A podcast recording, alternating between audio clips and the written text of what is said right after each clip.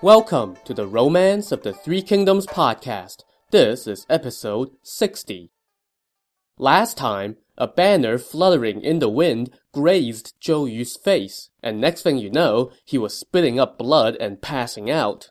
None of his men knew what was wrong with him, but Zhuge Liang boasted that he could cure Zhou Yu, so he went to the commander's tent to pay him a visit.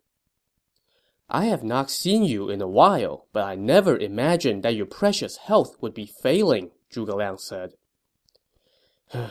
a man's luck can change in the course of a day. Who can foretell what would happen? Zhou Yu lamented. Yes, just as the weather can change when least expected.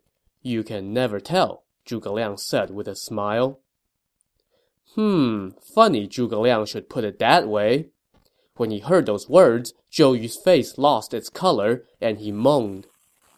Commander, do you feel vexation gathering inside you? Zhuge Liang asked. Yes. You must take a cooling tonic for it.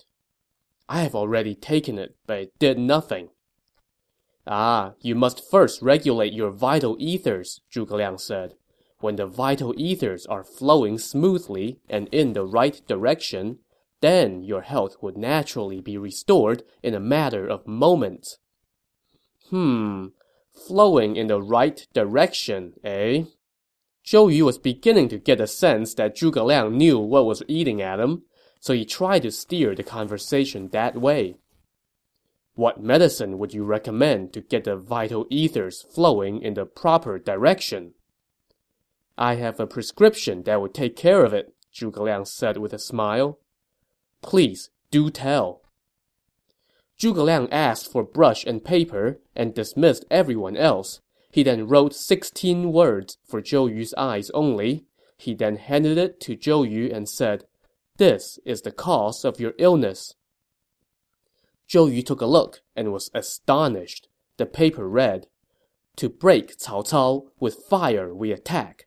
All is ready, save southeast wind we lack. So do you remember what Cao Cao had said in the last episode about a fire attack? This was the height of winter, and all the winds that were blowing across the river were coming from the northwest. So if Zhou Yu tried to start a fire in these conditions, the flames would turn back on his own fleet instead, turning all his carefully laid plans into a disaster. Zhuge Liang is incredible indeed, Zhou Yu thought to himself with amazement. He already knew what's on my mind. I might as well come clean. So he smiled and said, Sir, since you already know the cause of my illness, what is your prescription? The situation is urgent. I pray you will enlighten me. Although I am untalented, Zhuge Liang replied, I once met an extraordinary man who passed on to me occult texts for reading the numerology of the heavens.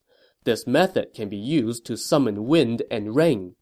When you wish to have southeastern wind, build an altar on the southern screen hills and call it the Altar of the Seven Stars. It should be nine spans tall, with three levels. Have a hundred and twenty men carry flags and surround the altar. I shall ascend the altar and invoke magic to borrow a strong southeastern wind for three days and three nights to help you. How does that sound? Even just one night of strong southeastern winds would be enough for victory, much less three days and three nights, Zhou Yu said. But we must act now. There is no time for delay. On the twentieth day of the eleventh month, we will supplicate the wind, and have it blow until the twenty-second day. Is that enough? Zhuge Liang asked. A delighted Zhou Yu sprang to his feet and immediately dispatched 500 crack troops to the southern screen hills to build the altar. He sent another 120 men to hold the flags, surround the altar, and do as Zhuge Liang instructed. Zhuge Liang took his leave and headed to the southern screen hills with Lu Su to oversee the operation. He was very particular about the construction. The altar had to be built with red earth from the southeast. The circumference of the altar was to be 181 feet, and each of the three tiers was to be exactly 2.25 feet tall. On the bottom tier, he erected 28 flags, seven in each direction, representing the 28 lunar mansions of the zodiac. On the second tier, he erected 64 yellow flags, one for each hexagram in the I Ching, or the Book of Changes. So this book has its origins in a text of divination, and the divination is based on these 64 hexagrams, each of which is made up of six lines. So basically, Zhuge Liang's setup here is drawing on some highly spiritual stuff. On the top tier of the altar, Zhuge Liang stationed four men, all of whom bound their hair tightly and wore caps, thin black silk robes, wide sashes that represented the phoenix, vermilion shoes, and square kilts. At the front left, one man held up a long pole that was topped with chicken feathers to show which way the wind was blowing. At the front right stood one man holding a pole topped with the banner of the seven stars, also to show the direction of the wind. The man in the rear left held a fine sword, while his counterpart in the rear right held an incense burner. On the ground level, 24 people surrounded the platform, each holding emblem flags, ceremonial canopies, large halberds, long dagger axes, ritual gold battle axes, white yak-tail banners, vermilion pennants, or black standards. With everything in place, on the 20th day of November, which was an auspicious day, Zhuge Liang bathed and performed the required rituals, put on a Taoist robe, let his hair down, and walked barefoot to the altar. There, he told Lu Su, You should go back to camp to help Commander Zhou deploy his troops. If my prayers do not work, please do not hold it against me. Once Lu Su left, Zhuge Liang instructed the guards at the altar. Do not leave your station without orders. Do not chatter amongst yourselves. Do not speak nonsense. Do not react wildly. Anyone who disobeys these orders shall be executed. So everyone snapped to, and Zhuge Liang slowly ascended the altar. He lit incense and poured water into a vessel. He then looked up to the heavens and uttered a silent incantation. After that, he descended the altar and went to his tent for a brief rest, while ordering the guards to take breaks and eat in shifts. In this way, three times during that day he ascended the altar, and three times he descended. Still, there was not a trace of southeastern wind. Meanwhile, back in the Dongwu camp, Zhou Yu had summoned his officers to his tent, and they were just waiting for a southeastern wind to deploy their troops. At the same time, he sent word to Sun Quan, asking him to prepare his army to provide backup. The general Huang Gai, the one who was pretending to defect to Cao Cao, prepared 20 boats. At the front of the boats, they mounted large nails so that once they rammed into the enemy ships, they would be stuck there.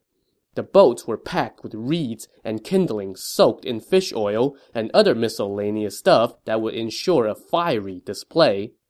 They then covered up the top of the boats and put blue flags at the front, which was the agreed upon signal to Cao Cao that this was the defecting fleet.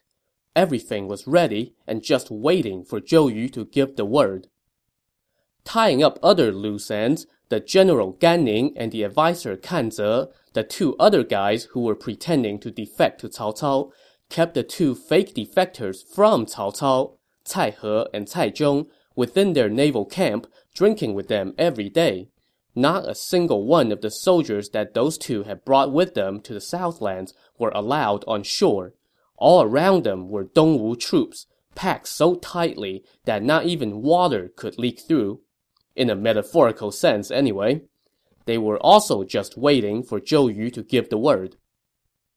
Zhou Yu soon got word that Sun Quan's fleet was anchored 20-some miles away, waiting for his good news. So Zhou Yu told Lu Su to send out word for all the troops to get ready to move out as soon as the order goes out. When the troops heard this, everyone was rubbing their hands in anticipation for the coming battle. There was just one snag, though. As evening descended, the sky was still clear, and there was not even the slightest breeze. So, where is that southeastern wind I was promised? Zhou Yu was starting to wonder. Zhuge Liang's claims are absurd, a restless Zhou Yu said to Lu Su. It's the dead of winter. How can there be southeastern winds? I don't think Zhuge Liang would tease us, Lu Su said. And so they waited, and waited, and waited. As nine o'clock approached, they suddenly heard the sounds of blowing wind and fluttering flags. Zhou Yu stepped outside and saw his banners flying toward the northwest. Moments later, a strong southeastern wind kicked up. So there is your wind, as promised. Or, in the words of a later poet, Sleeping Dragon stood on Seven Star Altar, as all night southeastern winds roiled the river. Had he not devised his brilliant strategy, how could Zhou Yu show off his abilities? At that moment, though, thanking Zhuge Liang was the last thing on Zhou Yu's mind. Zhuge Liang has the ability to bend heaven, earth, and the spirits to his will, Zhou Yu said with much consternation. If we allow him to live, he would surely be trouble for Dongwu. I must kill him sooner than later, so as to avoid future headaches. So he immediately summoned two of his officers, Ding Feng and Xu Sheng. Each of you, take a hundred men and head to the Seven Stars altar at the southern screen hills, he told them. Xu Sheng, you go by water. Ding Feng, you go by land. When you get there, catch Zhuge Liang and kill him at once, no questions asked. Bring his head to me for your reward. The two officers immediately set out, with Xu Sheng taking a hundred armed soldiers on boats, while Ding Feng led a hundred archers on horseback. Ding Feng and his riders arrived at the altar first. They saw that all the guards were standing at their station. Ding Feng stormed up the altar with sword in hand, but there was no sign of Zhuge Liang. When Ding Feng questioned the guards, they told him that Zhuge Liang had just descended the altar, so he hurriedly went back down to look for him. By this time, Xu Sheng had arrived by boat as well. The two officers met on the bank of the river, where a foot soldier told them, Last night, a fast boat was docked on the beach up ahead. Just now, I saw Zhuge Liang get on the boat and it took off. So Ding Feng and Xu Sheng gave chase on land and water. Xu Sheng instructed his men to run full mast so as to use the winds to gain ground. They soon spotted a small boat not too far ahead. Master Zhuge, please wait! Commander Zhou would like to see you! Ding Feng shouted from the front of his boat. But yeah, I don't think so. Laughing from the rear of his boat, Zhuge Liang replied, Please, tell Commander Zhou to deploy his troops wisely. I am returning to Xiakou for a little while. We will meet again another day. Please wait, Xu Sheng shouted. I have something important to tell you. I expected that Commander Zhou would not be able to tolerate me and would try to do me harm, Zhuge Liang said, so I instructed Zhao Yun to come pick me up. Please, you can stop chasing me. Well, Xu Sheng was not about to heed this advice, especially when he noticed that Zhuge Liang's boat had no sail. He pressed his own boat forward, but as he drew closer, he saw the general Zhao Yun standing at the rear of Zhuge Liang's boat with bow and arrow in hand. I am Zhao Yun of Changshan, he shouted. I have come to pick up our military strategist as instructed. Why are you chasing us? I should kill you with one shot, but then that would hurt our alliance. Instead, I will just give you a taste of my skills. Zhao Yun's arrow arrived just as he finished speaking, and it cut the strings holding up Xu Sheng's sail. As the sail plopped into the water, Xu Sheng's boat veered sideways. Now, Zhao Yun instructed his men to unfurl their own sail, and their boat sped off with the wind at its back. There was no way for the Dongwu forces to catch up. Thus thwarted, Ding Feng met Xu Sheng on shore and said to him, Zhuge Liang's cunning is unparalleled, and that Zhao Yun is the equal of 10,000 men. Have you heard of his exploits against Cao Cao's army at Dangyang and Changban? Let's just report back. So the two of them went back to see Zhou Yu and told him what happened, but that only made Zhou Yu even more alarmed. That man is so crafty. I will not be able to rest easy at night, he said. Lu Su, however, told Zhou Yu to focus on the more immediate issue, attacking Cao Cao. Zhou Yu agreed and summoned his officers. First, he gave the general Gan Ning these instructions. Take the fake defector Cai Zhong and his soldiers, set out along the south shore under Cao Cao's banners, head straight to Wulin, where Cao Cao's grains are stored, penetrate his forces, and start a fire as a signal, but leave the other fake defector Cai He here. I will have a use for him. Next, Zhou Yu summoned Taishi Ci, another of his top generals, and told him, Take 3,000 soldiers and head toward the border of Huangzhou. If Cao Cao's troops from Hefei try to come reinforce him, attack them immediately and start a fire as a signal. When you see troops under red banners, that would be our lord coming to back you up. Those two detachments had the farthest to go, so Zhou Yu sent them off first. Next, he told General Lu Meng to lead 3,000 men to back up Gan Ning on his raid of Cao Cao's supply depot. Another 3,000 men, under the command of the General Ling Tong, were to cut off any traffic coming from Yiling, and then, when they see fire coming from Cao Cao's supply depot, they were to head that way to provide even more reinforcements. Zhou Yu next told the officer Dong Xi to lead 3,000 men and go to Hanyang, where he was to launch an attack on Cao Cao's camp. The officer Pan Zhang and his own 3,000 men were ordered to provide backup. With those six detachments deployed, Zhou Yu asked the general Huang Gai to get his fireboats ready and send a soldier to Cao Cao with a note saying that he was defecting that very night. Zhou Yu then put four warships behind Huang Gai's fleet. These four warships were each led by a general, Han Dang, Zhou Tai, Jiang Qin, and Chen Wu, and behind each of the warships followed 300 smaller boats. With everything set, Zhou Yu stationed himself on a large warship to oversee the operation with his second-in-command Cheng Pu, who was thoroughly impressed by all these deployments. Xu Sheng and Ding Feng provided protection for them on the ship. Lu Su, Kan Ze, and the rest of the advisers remained behind to guard the camp. And at this time, word arrived that Sun Quan had dispatched his vanguard under the command of an officer named Lu Xun, with Sun Quan himself leading more troops as backup. Zhou Yu also dispatched people to the western hills to set off explosives and to erect banners on the southern screen hills as signals. All these deployments took the better part of the day, and now everything was set. Zhou Yu was just waiting for dusk to make his move. Zhou Yu was not the only one moving troops around that day. At another part of the river, at the city of Xiakou, Liu Bei was eagerly awaiting Zhuge Liang's return he was soon joined by his nephew Liu Qi, who had come from Jiangxia to see what's going on. Liu Bei welcomed him and told him, The southeastern wind has been blowing for quite a while now. Zhao Yun went to pick up Zhuge Liang, but they are still not back yet. I am getting worried. Just then, though, one of the soldiers pointed toward the water and directed their attention to a boat that was sailing into view. Liu Bei and Liu Qi hurriedly went to greet the oncoming boat. Once it docked, Zhuge Liang and Zhao Yun disembarked, and Liu Bei was delighted. But there was no time for catching up. Let us put everything else aside for now, Zhuge Liang said. I had previously asked you to prepare your troops and warships. Are they ready? They were ready long ago, Liu Bei said. They are at your disposal. So Zhuge Liang, Liu Bei, and Liu Qi went to their tent and summoned their staff.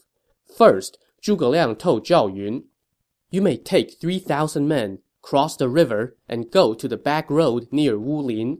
Pick a densely wooded area to lie in wait. Tonight, after 1 a.m., Cao Cao will definitely be coming down that path. When half of his army has passed, start a fire and attack. Even if you don't kill them all, you would take out half. There are two roads around Wulin, Zhao Yun said.